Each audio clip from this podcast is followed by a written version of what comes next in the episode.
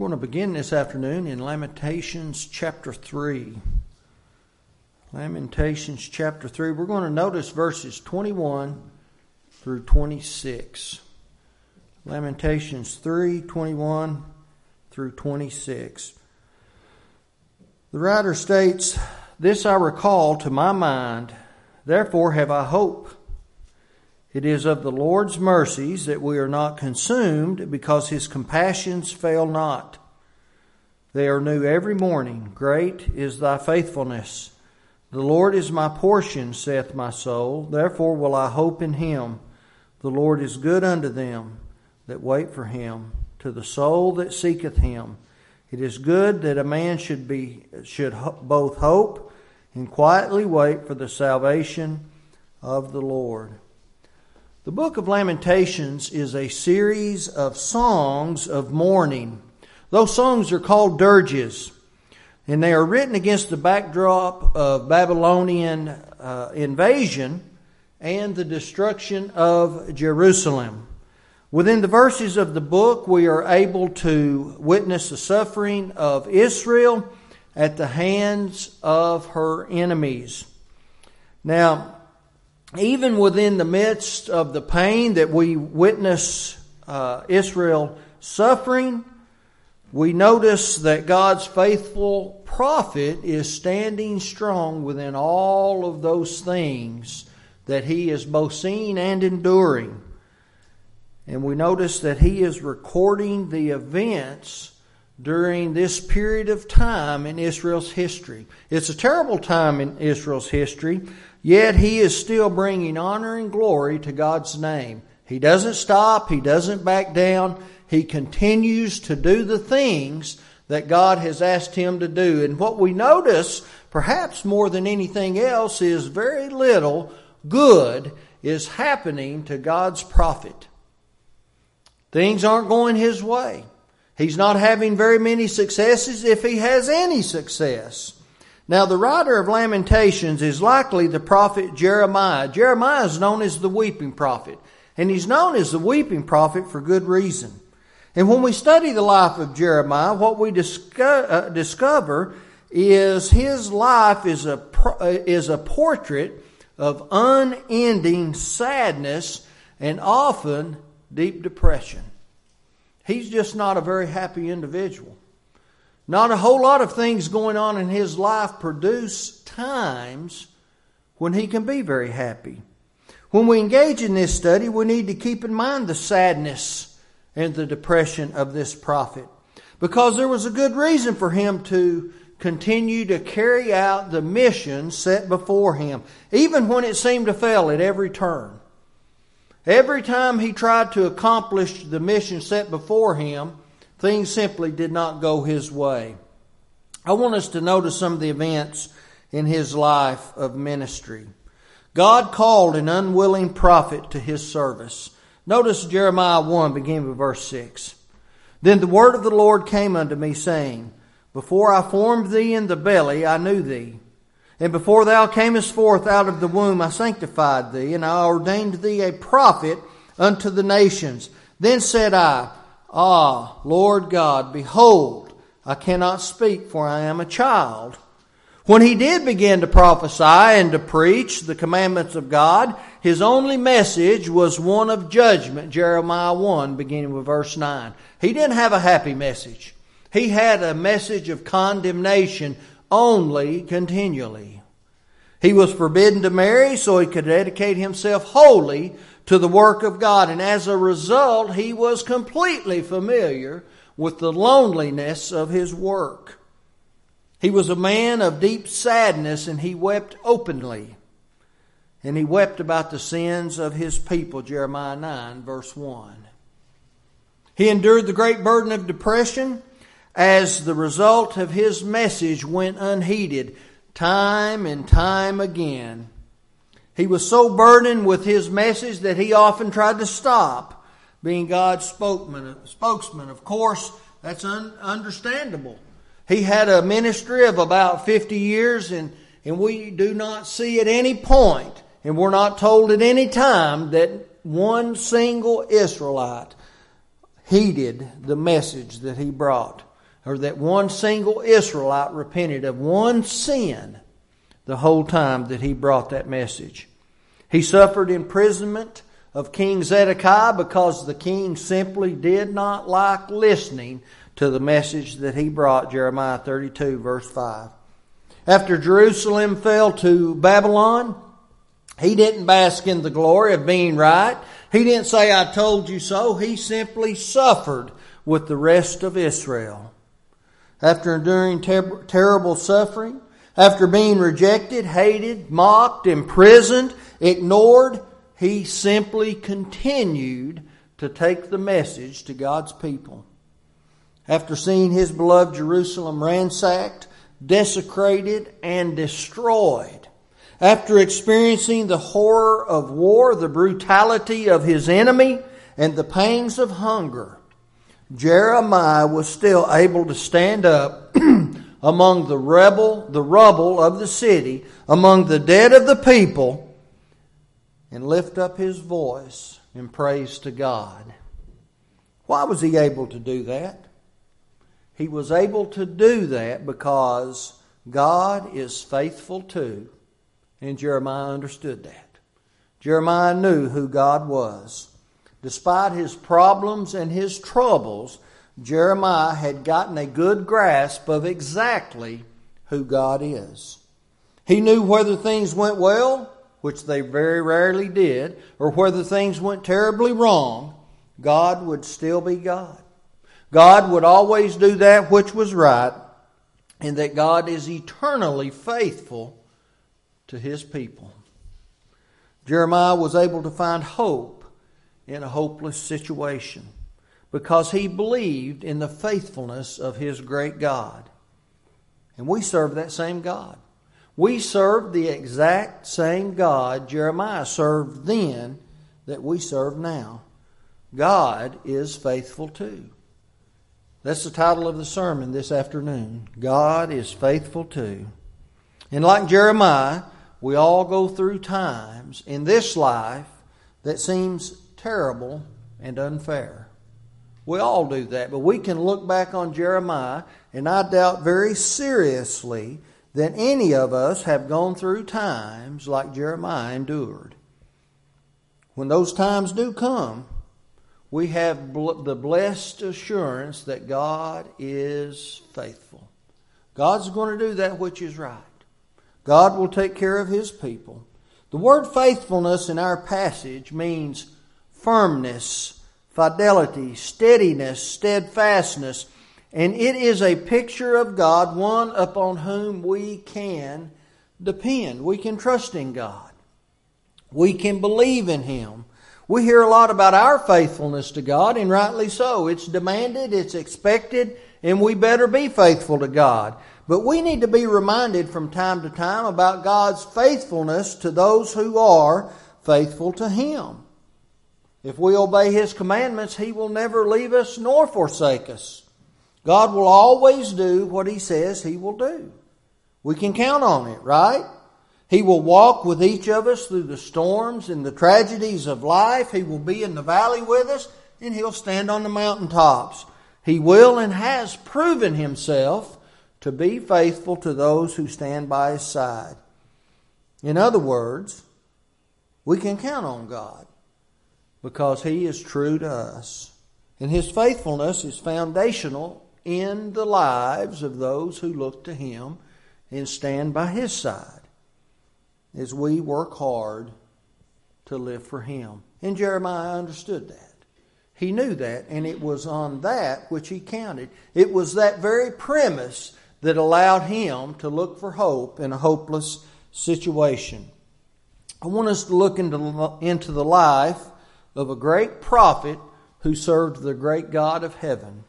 I want us to leave this afternoon understanding why he served the God of heaven and why we should remain faithful in the service to him as well.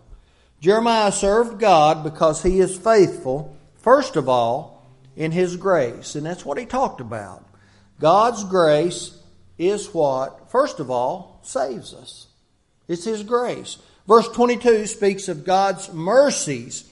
In the Hebrew word translated mercies is translated loving kindness over 30 times in the Old Testament. Loving kindness. I think it conveys to us all the ideas of loving, grace, mercy, faithfulness, goodness, and devotion. Isn't that what grace is? Grace is something that God lovingly extends to us. We see it in His kindness, we see it in His mercy, and we see it in the idea of His devotion to us because He wants to save us. We see that in the idea of grace. It describes God as a lover of humanity. And we find its equivalent in the New Testament in love and grace. That's why God wants to save us. And we see it in His savingness, in His idea of a Savior. Jeremiah remembered what God's grace did for the people of Israel. It brought them out of Egypt, it brought them out of the idea of slavery, it took them out of a place that where death reigned, and it took them into a wilderness where He guided and looked over them. It kept them a people of God in spite of their shortcomings. It kept them as a people of God in spite of their uh, uh, not being worthy of being God's people. And He watched over them. I think there's something amazing about God's grace. No one deserves it yet he still extends it anyway. There's something else just as important about grace. It's conditional. We see it in uh, the fact that Israel was offered grace in the wilderness, but it was conditional. Not everyone uh, was able to enter into the promised land, right? All those who first went into the wilderness to go to the promised land, they didn't make it, right? It was that next generation that was able to enter in, except for Joshua and Caleb. And in fact, those that uh, fell in the wilderness, as they were headed to the promised land before they even had an opportunity to go in the first time, many of them fell within that first two year period. When they rose up against Moses, they fell. We read about those who fell in Exodus uh, 17 when they began to worship the golden calf, or excuse me, Exodus 31 and 32. They began to worship the golden calf, and they were uh, uh, condemned for that.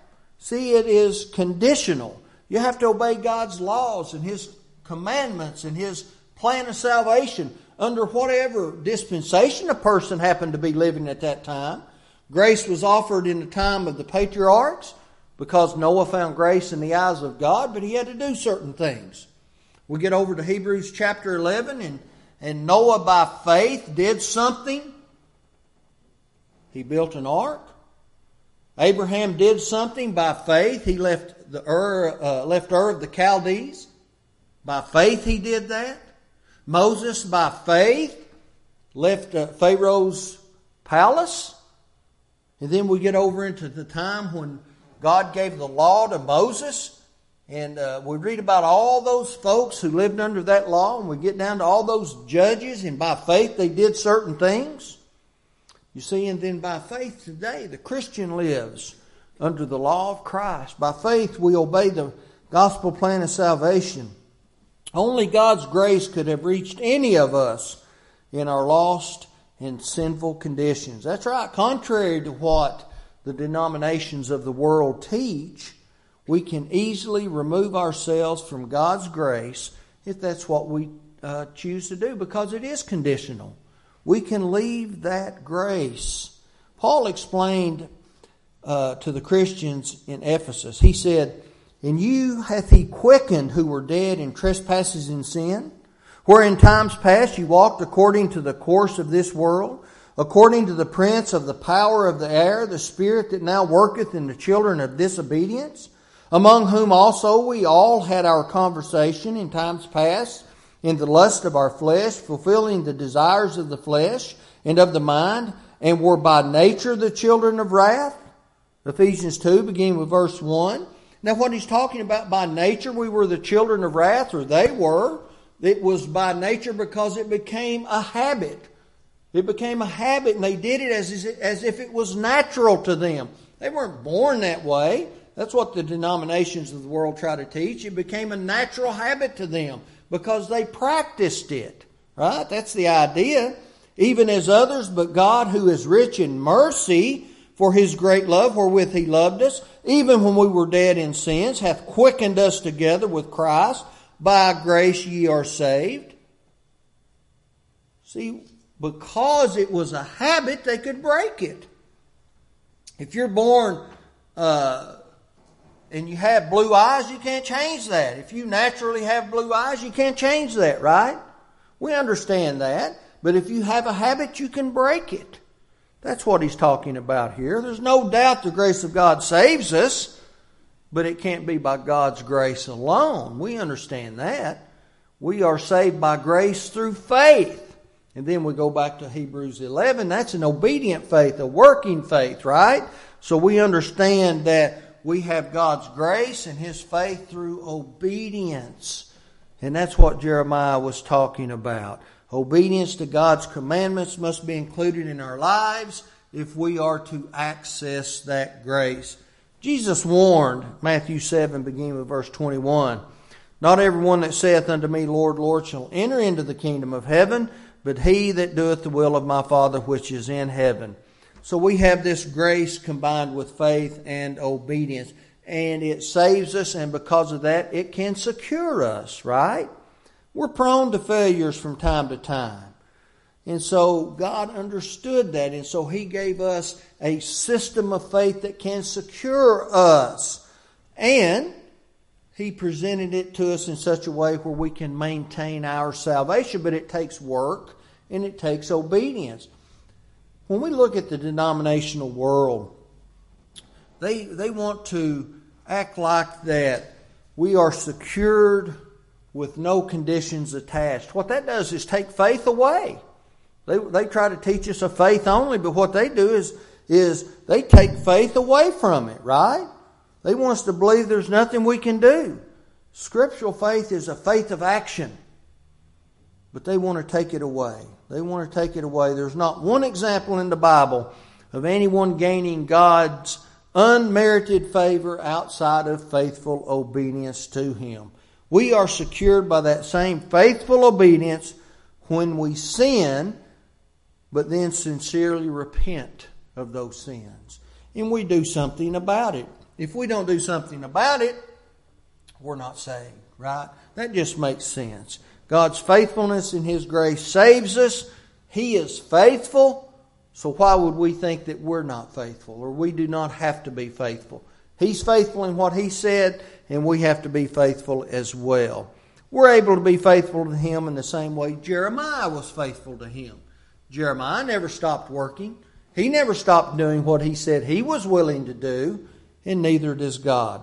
Jeremiah spoke of God's mercies and then he spoke of his compassion, right? Compassion literally means the womb. That's what he was talking about. It means to be moved in the heart out of love for another. It demonstrates God's actions in the lives of his people. And when that happens, when he demonstrates his love, we are able to traverse the landscape of heartbreak and sin in this life. We're able to move through it. We're able to uh, do the things necessary because of what God has done for us. When we understand what God has done for us, and we look at our own lives, and we and we understand that, and we accept that, we say, "Okay, now I can move through this life because of what God has done for me." He has offered His grace and His mercy, and I recognize that. And now I can move through this life because I can't go it alone. And I recognize that.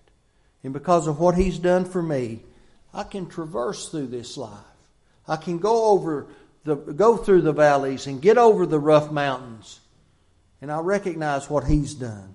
God is faithful in His grace, and His compassion makes Him faithful in His gifts. What He has given is a gift, right? He doesn't have to give it. We have been the gift, we have been given the gift of his presence. He's not going to leave us, leave us. We can't see him, but he's with us, Hebrews 13, verse 5. He's not going to go anywhere. He's promised to stay with us, right? Matthew 28, 18 through 20. And lo, I will be with you always, even unto the end of the age. Now, there's going to be times where we might think he's not with us.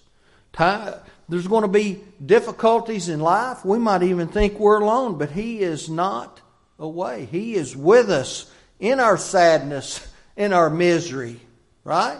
We're going to be sad. We're going to feel miserable at times. But He has never left anyone behind who didn't want to stay behind, right? We see that in the parable of the prodigal son, Luke 15. When he came to himself, he went home and the father welcomed him. We have been given the gift of His presence, and we've been given the gift of His performance. In his letter to the church in Ephesus, Paul said this Ephesians 3, beginning with verse 14.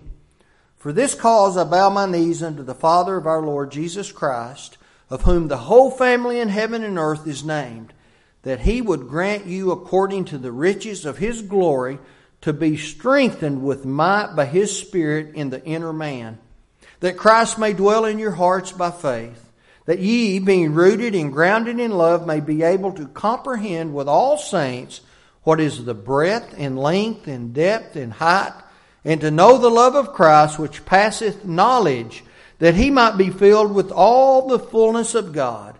Now unto him that is able to do exceedingly abundantly above all that we ask or think, according to the power that worketh in us, Unto him be glory in the church by Christ Jesus through all ages, world without end. Amen. God is greater than any problem we have or will ever face. He is the answer. And He's able to go above and beyond anything we are able to do. He's going to be there. He can perform. And He offers aid and He offers strength. And all we have to do is to accept it and do His will. God will take care of us. Now, we may not receive blessings in this life, but the faithful will receive blessings in the next life. Jeremiah said the gifts of God remain fresh. He said they're new every morning. Great is his faithfulness to us. Isn't that a comforting phrase?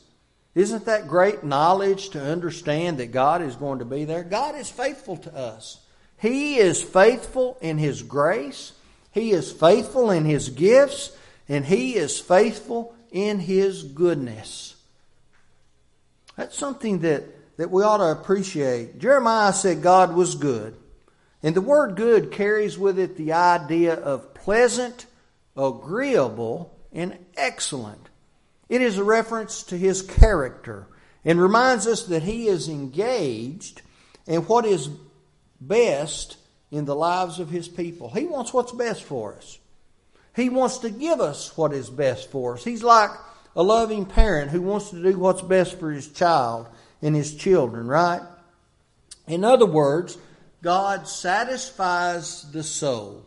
Jeremiah described him as my portion, saith my soul. The word portion means part or inheritance. When we look through the Old Testament and we read about those who might inherit something, they receive a portion. Or the oldest or the eldest might receive the double portion, right? And so that's what Jeremiah is saying here. And when God is viewed in that light, he will be all any person will need to be satisfied. He will be our portion, right? David acknowledged this, Psalm 103, beginning with verse 5. Bless the Lord, O my soul, and all that is within me. Bless his holy name. Bless the Lord, O my soul, and forget not all his benefits, who, forgive, who forgiveth all thine iniquities, who healeth all thy diseases, who redeemeth thy life from destruction, who crowneth thee with loving kindness and tender mercies, who satisfieth thy mouth with good things, so that thy youth is renewed like the eagles.